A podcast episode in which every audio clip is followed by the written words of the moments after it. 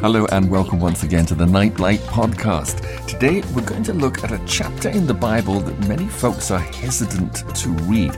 It's the chapter in which we read about a first beast, a second beast, an image of the beast, and the mark of the beast. And here to give us insights into the beasts of Revelation chapter 13 is Joseph Candel.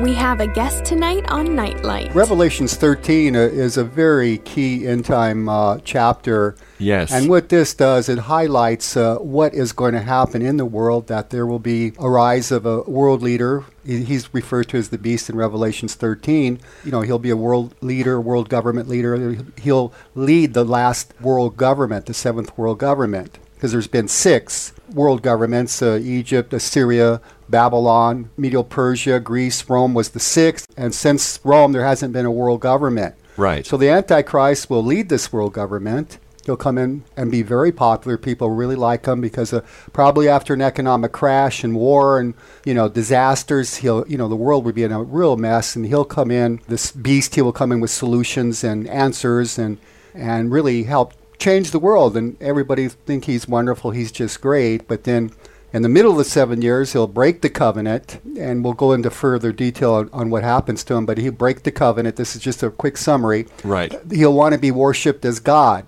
He'll take over at the Jewish temple. He'll, that'll be like his headquarters. They will stop the daily animal sacrifices that the Jews will be able to start when the covenant starts. They'll rebuild the temple. Yes. And he will he will be the world leader. And as we go on later, we'll talk about how he is uh, wounded unto death and, and he's like resurrected like Jesus was. We'll talk about that in this chapter. So it not only exposes him and what he's going to do and how much he's going to be liked by many people in the world, but it also covers the false prophet who's the promoter of the Antichrist. And the false prophet has the same amount of miracle power as the Antichrist does. Right. And, but he encourages people to worship the Antichrist. And then, of course, they're going to set up their uh, economic system, 666 system, where it sounds like everybody will have to have a chip in their right hand or forehead to buy and sell, and it would be mandatory. Right. And we'll get into that further. But that's just sort of like a general outline of Revelations 13. And it's a chapter every Christian should know about it because it really paints a very clear picture of the future events, end time events. Nightlight, keeping you in tune with the times. Okay, so let's start with verse 1. It says, And I stood upon the sand of the sea, and saw a beast rise up out of the sea, having seven heads and ten horns, and upon his horns ten crowns, and upon his heads the name of blasphemy. So uh, there's a bunch of heads and horns and crowns. Explain those to us, Joe. Yeah, there's a quite a bit of symbolism there. The the seven heads that's being talked about in verse 1, having seven heads and ten horns. The seven heads represent the seven world empires. And like I briefly stated, the, the first empire was Egypt. Then after Egypt was Assyria. And then Babylon was the third world power. Media Persia was the fourth. And the Grecian Empire was fifth. And then, of course, the Rome was the sixth uh, world empire. Now, these, these uh, nations were considered world governments in their day. Right. Because they had they pretty much controlled the whole world.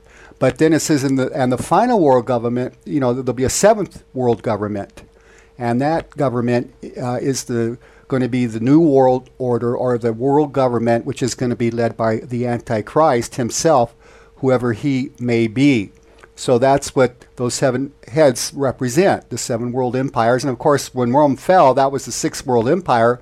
We have not had a world empire since Rome. Yes. But the Bible clearly states and clearly tells us that there will be a seventh world government, or like they like to call it, a new world order. And you hear a lot in the news about this. You know, I mean, Bush gave a famous speech even in 1902. We're on the verge of a new world order. You know, so there's a lot of talk about a world government and a new world order. So the seven heads are the seven world empires. So when the Antichrist confirms the seven-year covenant then that will start the last seven years. Yes. He'll start the covenant. Jews will be allowed to rebuild their temple and resume their animal sacrifices. And we'll get into that later in the, in the chapter. Uh-huh. Now, the ten horns uh, are symbolic too of ten kings. Okay. And these are uh, leaders who will submit themselves to the Antichrist. In other words, they will join him.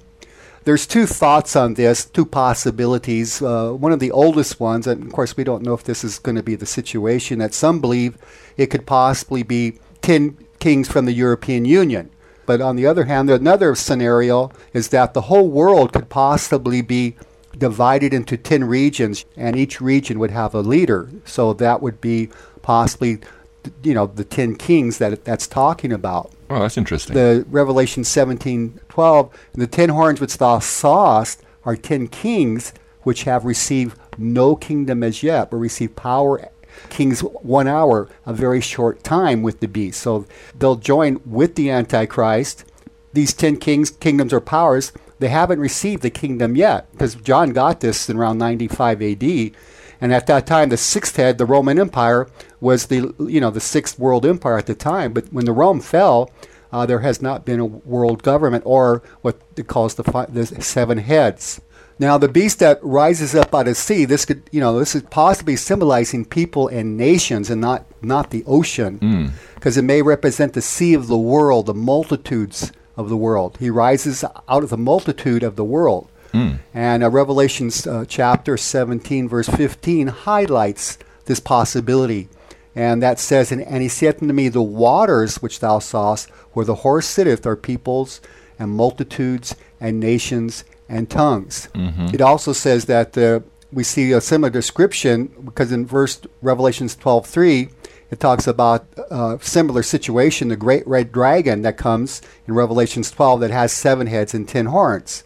And of course, uh, we know in Revelations 12:9, chapter 12, verse 9, we know that the dragon is referring to the devil or Satan because it says, "And the great dragon was cast out of heaven, that old serpent called the devil and Satan, which deceiveth the whole world. He was cast out into the earth, and his angels were cast out with him." yes. So in the middle of the seven years, uh, he, he gets kicked out of heaven, and, and the devil himself is right down here on earth. So the difference between these two beasts is that the dragon in Revelations chapter 12 is the devil, and the beast in this chapter is the Antichrist. The devil will possess the Antichrist the first three and a half years of the Antichrist reign. He'll probably have a lot of influence from him, but when the Antichrist breaks the covenant, then that, that'll be the time where the devil sounds like he possesses him and works right through him.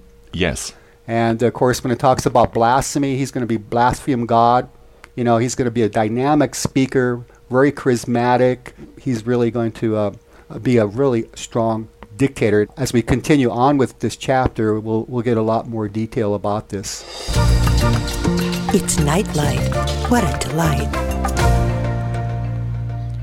All right, let's go on to verse 2, Joe. It says, And the beast which I saw was like unto a leopard, and his feet were as the feet of a bear, and his mouth as the mouth of a lion. And the dragon gave him his power, and his seat, and great authority. Yes. So it, uh, it's interesting in verse 2 is that, uh, which I saw like unto a leopard. In Daniel 7, the leopard was uh, actually, uh, Gr- I I think it was Greece, Yes. And the bear represented Medial Persia, Right. and the lion was Babylon. Uh huh. Also mentioned in Daniel chapter 7, which also talks about uh, the former empires, and it also talks about the, the Antichrist and his rise to power and what he's going to do. So Daniel 7 is also a very uh, key chapter about the end time, and it gives goes more into history and then into the end time. Right. So anyway, the Antichrist, he's got. They say possibility. He's sort of got all those kingdoms. He's sort of got all their anointing, all their characteristics of the former kingdoms and empires which have preceded him. All in one. So maybe it's like all you know, all the former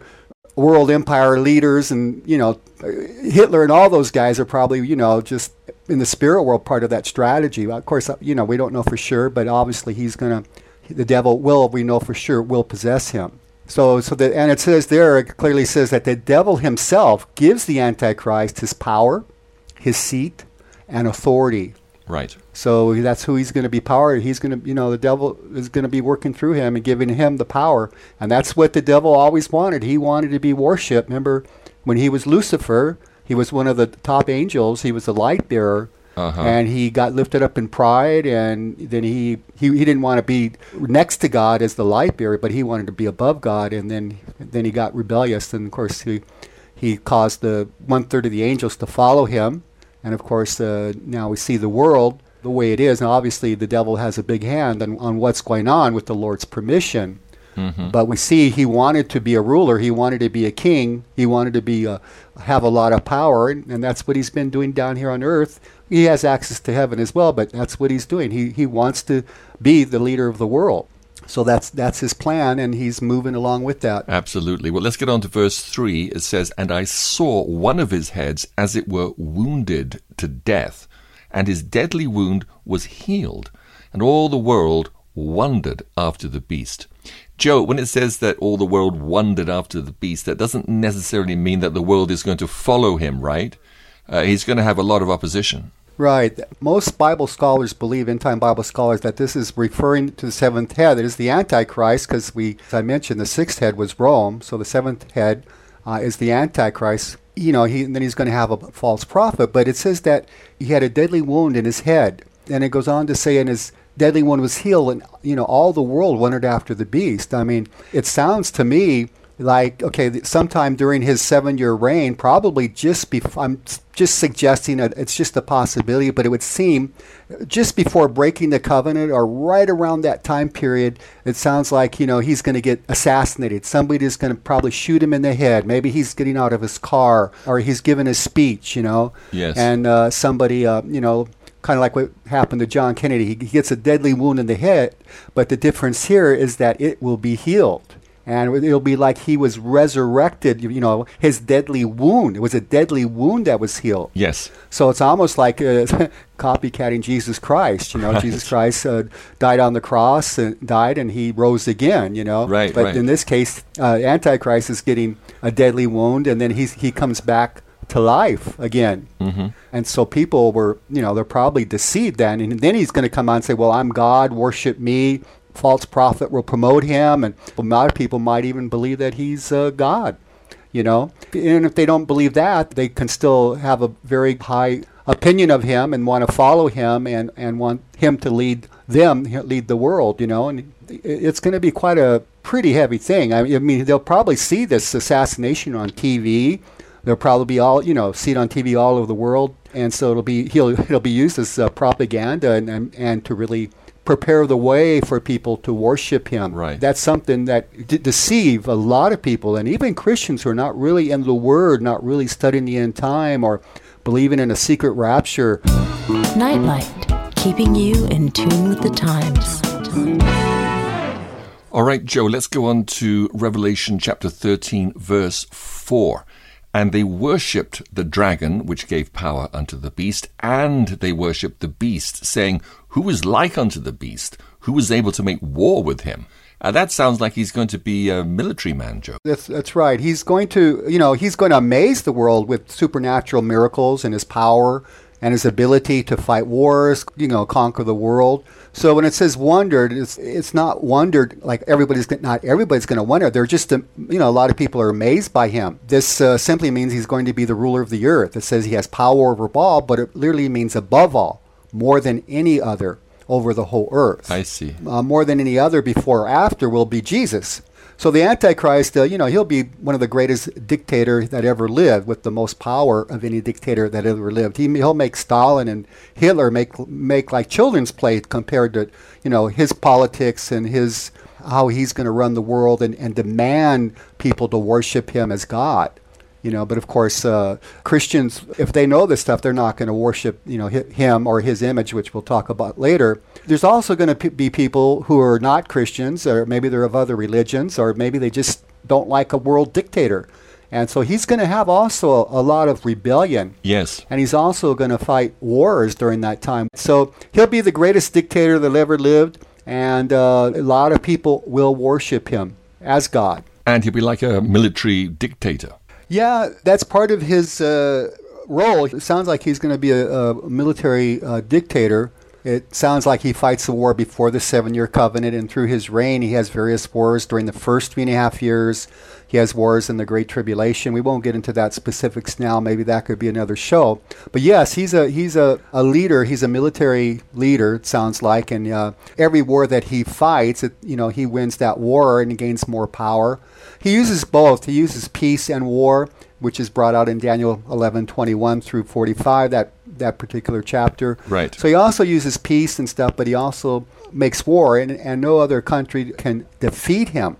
And so he rises to power using peace and sharing the wealth, and, but he also uses war to consolidate his, uh, you know, his power and, and when he takes over the world. You know, nobody like him. You know, who's who's able to make war with him? He doesn't lose a war except when he gets to the Battle of Armageddon, where Jesus comes down with his saints to defeat him at the Battle of Armageddon. So that's where he loses his war, his first war he loses. But that's a that's a whole different uh, chapter and, and scenario. Like a candle in the night, it's nightlight.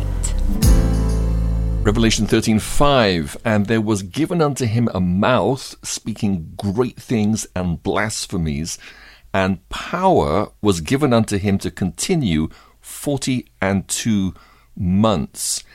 This 42 months, Joe, is the same as the 1,260 days, three and a half years, as it is prophesied elsewhere. So the time period here seems very specific. This is the last three and a half years, right? Yeah, that's the last three and a half years of the Great Tribulation, and, and like you say, it's given in days as 12, 1,260 days. And Yes. But this also shows that he'll be a charismatic speaker.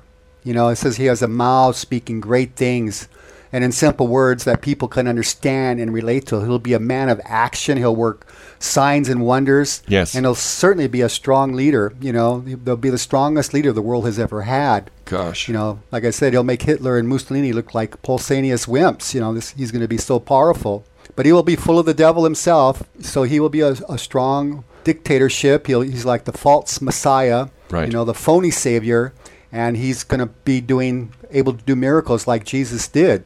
His last three and a half years' reign is 42 months, or the last three and a half years. And this period, when the Antichrist signs the covenant, it starts the last seven years. The Jews are allowed to rebuild their temple and do their daily animal sacrifices during the first three and a half years. And then in, when he breaks the covenant in the middle of the seven years, that's when he gets uh, possessed by the devil.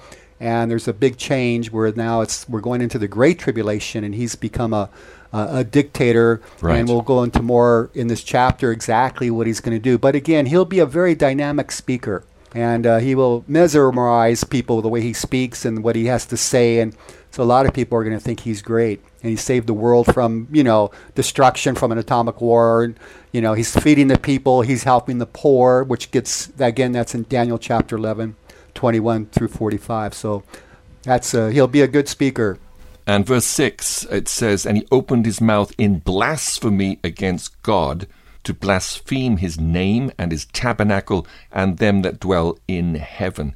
So obviously, he's going to be very anti-Christ and anti-God and anti-religion, Joe. Uh, you're absolutely right. As far as the religions of the world are concerned, he's going to be totally blasphemous against all their gods and all their deities and against God himself and Christ himself. So yeah, he he'll be blasting away. And again, the the scenario there is sounds like he'll be at the rebuilt Jewish temple. He'll uh, put his headquarters there in Israel, Jerusalem, and uh, he'll blast all religions, like you were saying, like you were reading. Well, let's get on to verse 7. It says, And it was given unto him to make war with the saints and to overcome them, and power was given him over all kindreds and tongues and nations. Who, Joe, are these saints here that are being overcome? when he breaks the covenant, that starts the Great Tribulation, that 42 months, 1260 days. And the saints are, generally speaking, are Christians that are not worshiping the Antichrist or they're not taking his uh, chip implant or whatever 666 technology that will be.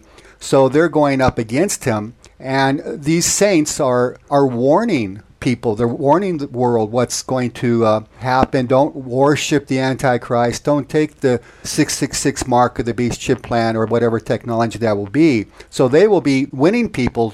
People will be getting saved, asking Jesus in their heart. A lot of people probably heard about this, and boy, when they see it happen, they're going to want help. They're going to want more answers. And the saints are going to be doing a lot to, to preach the truth, to preach the gospel, to preach the end time message, explaining this is what's going on. This is what's happening. This is this was in the Bible. So they'll do that. So he he'll make war against them because he's exposing the saints are exposing or the Christians are exposing his plan and ripping people off from worshiping him to worshiping Jesus. So therefore he will, you know, he'll make war against the saints. He'll he'll try to hunt them down and kill them. That doesn't mean all the saints are going to be killed because uh, you know, like you have the two witnesses uh, in Jerusalem that we've talked about in you know, past shows, and Yes. you know they're in Jerusalem witnessing, and they try to kill them, and they don't die. You know, they they witness for 1260 days. They're on TV, and these guys have an enormous amount of power, and they're totally 100% protected until they're done Yes, with yes. their witness after 1,260 days. Then the Lord allows them to be killed. And there's also in Revelations 12 it talks about, which is encouraging. There's a lot of Christians that are going to flee into various places of safety, maybe in the mountains, the hills, or you know, so around the world. There probably be places of protection where Christians can go. Because during this three and a half year Great Tribulation, you can't buy and sell without the chip implant or whatever technology that will be. You know, and it, it'll be mandatory. And we'll get into more of that specifically later in this chapter. But yeah, he'll have a lot of power, and but you know he'll have rebellion because again in Daniel 11, 21 for 45, he fights various wars during the Great Tribulation. So obviously there's some nations that are going against him. Right. You know, I mean, for example, you look at the Muslim religion, and unless they're, de- you know, deceived by the Antichrist, they, they might not worship e- him either because it's a man saying he's God. So that's against their religion as far as I understand it. So he might have rebellion from some of these uh, nations that are, you know, that believe in Allah. He might fight, but he will fight wars. So he's going to have his trouble too, but he's going to have a, a lot of power. He's going to be the worst dictator that ever lived. Nightlight Insights. Okay, Joe, here's the next verse, number eight, which I'd like your insights on. And all that dwell on the earth shall worship him, whose names are not written in the book of life of the Lamb, slain from the foundation of the world. Joe, is there a difference between the book of life and the book of the Lamb? From the way I understand it, verse shows that you cannot be a difference between the book of the Lamb and the book of life. A lot of Bible scholars believe they're one and the same thing because the book of life is the book of the Lamb, which is symbolic of Jesus, and it says the book of life of the Lamb. So some are suggesting it's just a one hmm. book. So when Jesus comes back in the clouds of heaven after the great tribulation, then the dead in Christ shall rise first, and then we which are alive shall shall be caught up together in the air and meet the Lord in the air. And then, of course, the uh, the people that are not saved will be down here on earth. But after the Battle of Armageddon, many people on earth that didn't worship the Antichrist, they didn't get a chip implant, and they survived the wrath and the I mean the tribulation and the wars then these people will be ruled over by the Christians that were saved. This is known as going into the millennium. Well, of course, the millennium, that's another huge topic, which we've done on another show. But let's stick here on Revelation chapter 13. We're on to verses 9 and 10. If any man have an ear, let him hear. He that leadeth into captivity shall go into captivity. He that killeth with the sword must be killed with the sword. Here is the patience and the faith of the saints. Yes. Well, the saints, uh, they're going to know they're going to be avenged against the devil and the Antichrist. And uh, it's also like, uh, you know, what you sow, you reap. You know, it's like he that lives by the sword dies by the sword. You know, we've heard that cliche and stuff. So it's sort of like that. The saints, they have patience and stuff because they know the, the last three and a half years of tribulation was only 1,260 days. Yes. They know the timing because it does say immediately after the tribulation of those days, th- then comes the uh, resurrection and rapture and Jesus' second coming when he comes in the clouds of heaven. The dead in Christ shall rise first, and then we which are alive and remain shall be caught up together with them in the sky to meet the Lord in the air.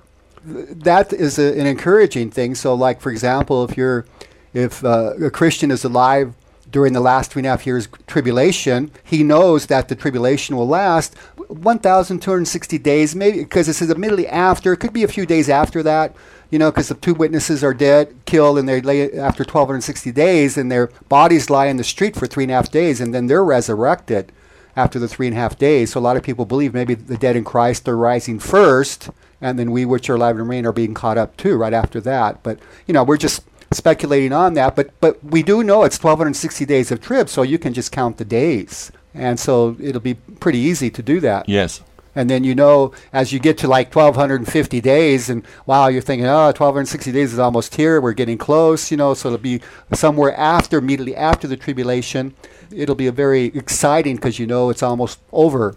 Wow. Tribulation is almost over, and we go to the married supper of the Lamb, where we have a nice party, and uh, we get our rewards, Something to look forward to for sure. and then come back to the Battle of Armageddon out sometime during that after that 75 day period of the wrath of God. We have the marriage supper where the world is getting the vials poured upon them, Wow. and then we come, the saints come back after the marriage supper and they fight the battle of Armageddon against the Satan, the Antichrist, the false prophet, and that's when he they get defeated. We take over, and then of course we talked a, a bit already about the millennium, thousand year reign with Christ on the earth, mm-hmm. and those running and ruling with him, the, the people that get saved throughout history and the, and in the end time. Nightlight. You're listening to an international edition of Nightlight, shining God's love light to the world. And on this special end time edition of the International Nightlight Show, we're with Joseph Candel, and we're taking a close look at one of the most infamous chapters in the Bible, Revelation chapter 13. And we're about halfway through the chapter at the point where we have another major player stepping onto the scene in Revelation chapter 13, verse 11. It says, And I beheld another beast coming up out of the earth and he had two horns like a lamb, and he spake as a dragon. Who is this two horned beast, Joe? He's referred to as the false prophet. And he works signs and wonders in the presence of the Antichrist. You know, we don't know who he is, but it's clear from the passage that he performs the multitude roles of, you know, being the Antichrist propaganda minister and high priest of the worship of the Antichrist. So he's he's telling people to worship the Antichrist, and he has extraordinary powers too, as he brings down fire from heaven. So he performs great signs from heaven. Of course, we don't know if that's spiritually where he brings fire down from heaven or it's done through some technology. Uh, it's not clear, but he'll use that. He'll bring fire down from heaven, and people will see that, and then he'll use that even to uh, worship the Antichrist. You know, I mean, look at when Jesus was on the earth and he was going around. What did they always ask him for? The, show us a sign from heaven. You know, show us a sign from heaven. And Jesus never did that. You know, he just basically preached the gospel, healed people. You know, and he did miracles, but he never called fire down from heaven. But uh, the false prophet will do that and use that to bring fire from heaven to encourage people to worship the Antichrist. So he'll be performing great signs and wonders. It says he has the same powers of the Antichrist. He's a very power. The false prophet is a very powerful guy, and he's a very uh, dynamic guy to get the world deceived and to worship the first beast, the Antichrist. Right. Okay, Revelation chapter 13, 12, and verse 13. And he exerciseth all the power of the first beast before him, and causeth the earth and them that dwell therein to worship the first beast whose deadly wound was healed. And he doeth great wonders, so that he maketh fire come down from heaven on the earth in the sight of men. So, Joe, it looks like we're going to see the false prophet step onto the world stage after the Antichrist. So he's not like John the Baptist who prepared the way for the coming of Jesus. Yes, yeah, he's like it says. He like again, just to recap the verses you just read. He's he's got uh, supernatural spiritual power, of course, on the dark side, Yes. and uh, he's a false prophet. He somehow he does great signs and wonders, and he does bring fire down from heaven, and and that deceives a lot of people. And he's advertising the to worship the Antichrist, you know. And but he has he has the same he has all the, all the powers the first beast before him. So these the Antichrist and false prophet are very powerful spiritually, but we're talking about the dark side of the spiritual world. Okay, verse 14. And deceiveth them that dwell on the earth by means of those miracles which he had power to do in the sight of the beast, saying to them that dwell on the earth that they should make an image to the beast which had the wound by a sword and did live. Joe, this image, is it the same as the abomination of desolation that stands in the holy place, as spoken of by Daniel the prophet, and also in Matthew chapter 24 by Jesus? Yeah, yes, it it seems to be he advertises the Antichrist, you know, get people to praise him and worship him. He's going to put some sort of, uh, oh, I don't know if you'd call it an idol, but it's going to be uh, the next verse 15 will cover it more. But yes, they're going to make an image of the Antichrist. And it sounds like it'll look like, possibly look like the Antichrist. But why don't we read verse 15? That gives a little bit more description of this uh, image of the beast. Okay, here's verse 15. And he had power to give life unto the image of the beast, that the image of the beast should both speak and cause that as many as would not worship the image of the beast should be killed. Of course, this is all now technically possible. Yeah, it, it's going to be like it's alive, you know. I don't know if they will breathe, but this image of the beast, and of course, they'll probably get that technology where they're just like they're alive. And it does say the image is having breath. It sounds like some sort of automation or computer operated cybernetic robot or android programmed so that it could speak and act like it's alive and command the worship of the world. Uh-huh. In my opinion, I, I, this is just a suggestion. Of course, we won't know until we actually see it. I think it'll be something like that. He will be almost like a person because that image having breath. You know, it sounds like, you know, speaking causes me would not worship him and should be killed. And he had power to give life unto the image of the beast. So it's like he's alive, you know. But again, it could be the technology. But anyway, it's just something, it's going to be pretty powerful. And it's it's really interesting because if you remember the story of Daniel, Shadrach, Meshach, and Abednego, I think it was Daniel four. I'm not sure, or Daniel three. What was, the same thing happened in the world where Nebuchadnezzar, he was the king of Babylon, and he made an image, and everybody was ordered to bow down and worship him. And if they didn't, they would be killed. And of course, uh, Daniel at the time didn't seem to be there, but Shadrach, Meshach, and Abednego were there, and they didn't bow down and they were thrown into the I think they were thrown into the furnace, but they didn't burn. Anyway, this actually happened way back uh, in the uh, kingdom of Babylon. But this is going to happen again. But of course, this is going to be uh, on a wider scale, and of course, the technology will be pretty advanced. But yes, they're working on this too. They're working on the image of the you know beast, the technology, and it's really taking off. I mean, what they're telling us, we see the kind of robots that they're making, but a lot of times the things they let out, they're maybe five years ahead. You know. And uh, Minority Report, an old movie with Tom Cruise, was pretty good because there was a lot of things in that movie that we're seeing today. You know, in the in the movie, I remember Spielberg. He was talking to somebody, and he, you know, he was the director of the movie and stuff, made the movie. And he was saying some of the technology that was in the movie in Minority Report. He said, "Oh, someday, maybe five, ten years from now, the, the things we were in this movie, you're gonna, it's gonna be, it's gonna be happening." So he even acknowledged that, you know. But yes, they're rapidly getting uh, the technology for the image of the beast. They're going to set it up there. The image is probably somewhere in the Temple Mount area. Some think in the temple, but some people think it wouldn't fit there. So he might, the image of the beast might just be outside of the temple. But I guess we'll have to wait and see. The light is always on with Nightlight. Okay, Joe, on to verse 16 of the 13th chapter of Revelation. And he causeth all, both small and great, rich and poor, free and bond, to receive a mark in their right hand or in their foreheads. Uh, that uh, sounds to me like a possible technology would be chip technology, as we see uh, around the world a lot of people getting chipped for reasons, you know, to go to a private pub, you know, or and uh, tra- travel on the trains, and you know, so it, it's spreading slowly but surely. Uh, it'd be some sort of a probably some sort of chip implant or whatever technology would be in the right hand or forehead. And now, when it says it causes all, you know, it's not everybody's going to take the mark. It looks like some nations will probably rebel against them, as we see him fighting wars during the tribulation. And we know Christians will certainly refuse this because they know exactly what it means, you know. The, you see the technology out there, you see it's uh, growing. Uh, you have your chips and your debit card, your credit card, and some countries are trying to go cashless.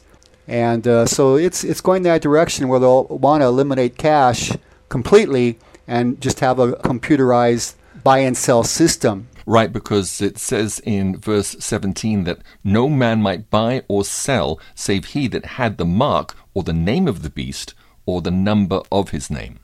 Yes, sounds almost like three different things, you know. And this is, of course, we don't know the answer to this yet. You can have the mark, I guess, which is the chip imp 666, or the name of the beast, or the number of his name. Yes.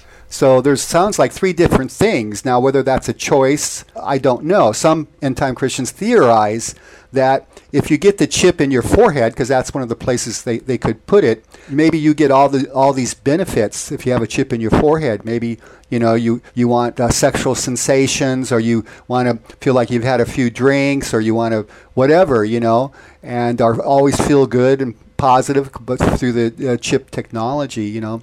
But uh, anyway, that's still a bit of a mystery. But yes, uh, it's going to be a society where you cannot buy and sell unless you have this chip implant in your right hand or in your forehead. Uh-huh. And so anybody who doesn't receive it, they're going to try to hunt them down and kill them. So, you know, it's, it's, kind of a scenario like you see now. I mean, you know, most big cities have cameras on the you can they see everybody walk on the sidewalks and the technology will have as you walk on the sidewalk, it'll probably pick up electronically whether you have the mark of the beast in your or the chip implant in your right hand and forehead. Yes. And if if you're walking down there without it, they may um, you know may have uh, police who are just uh, trained for this, and they'll go after you because you don't have the mark of the beast because it's mandatory. You know, it's going to be a very tight system. But again, you'll have rebellion people not everybody's going to take it maybe whole nations are going to rebel you know and he like i say he fights wars with different countries so obviously he's you know, he's having to fight these wars because he's getting some countries are going against him or they're not following uh, what he wants to be done as far as the New World Order, world government. Right, well, let's go on to verse 18, the last verse of the chapter, where we read about the infamous 666. Here is wisdom. Let him that hath understanding count the number of the beast, for it is the number of a man, and his number is six hundred three score and six, which is, of course, six, six, six. Yes, it's uh, they, like I say, it's uh, according to the verse seventeen. It's related to his name. It's his brand, you know, the same as his name, and then it basically having that chip shows that you're one of his if you take it. In other words, you belong to the Antichrist or the devil if you take it. You know, the mark is the name of the beast or the number of his name, so it's a number still the name of the beast. It's branding you with the name by the fact that you've even got the number. So it's all coming. Technology getting today is a forerunner to the coming mark of the beast. Signs of the times. So what are the numbers 666? Uh, yeah, it's 666 but I think it'll have other numbers with it, you know. Right, right. Because uh, I think you would have, you know, maybe the first three numbers is 666, but then you have a number f- to more clearly identify who you are. Mm-hmm. You know what I mean? I'm so I'm guessing on this. I'm just speculating. That could still be in the realm of guesswork, but it's likely that people be assigned a unique number. Accepting the mark, like I say, and it's not just a financial decision, but it's also a decision, perhaps unwittingly, to embrace the beast, the Antichrist, and all that he stands for. Revelation goes on, foretelling in other chapters the horrifying doom for those who bear his mark and worship the Antichrist. And, yes, we are uh, talking about Revelation chapter 14, verses 9 through 11, right, Joe? Let me just read that.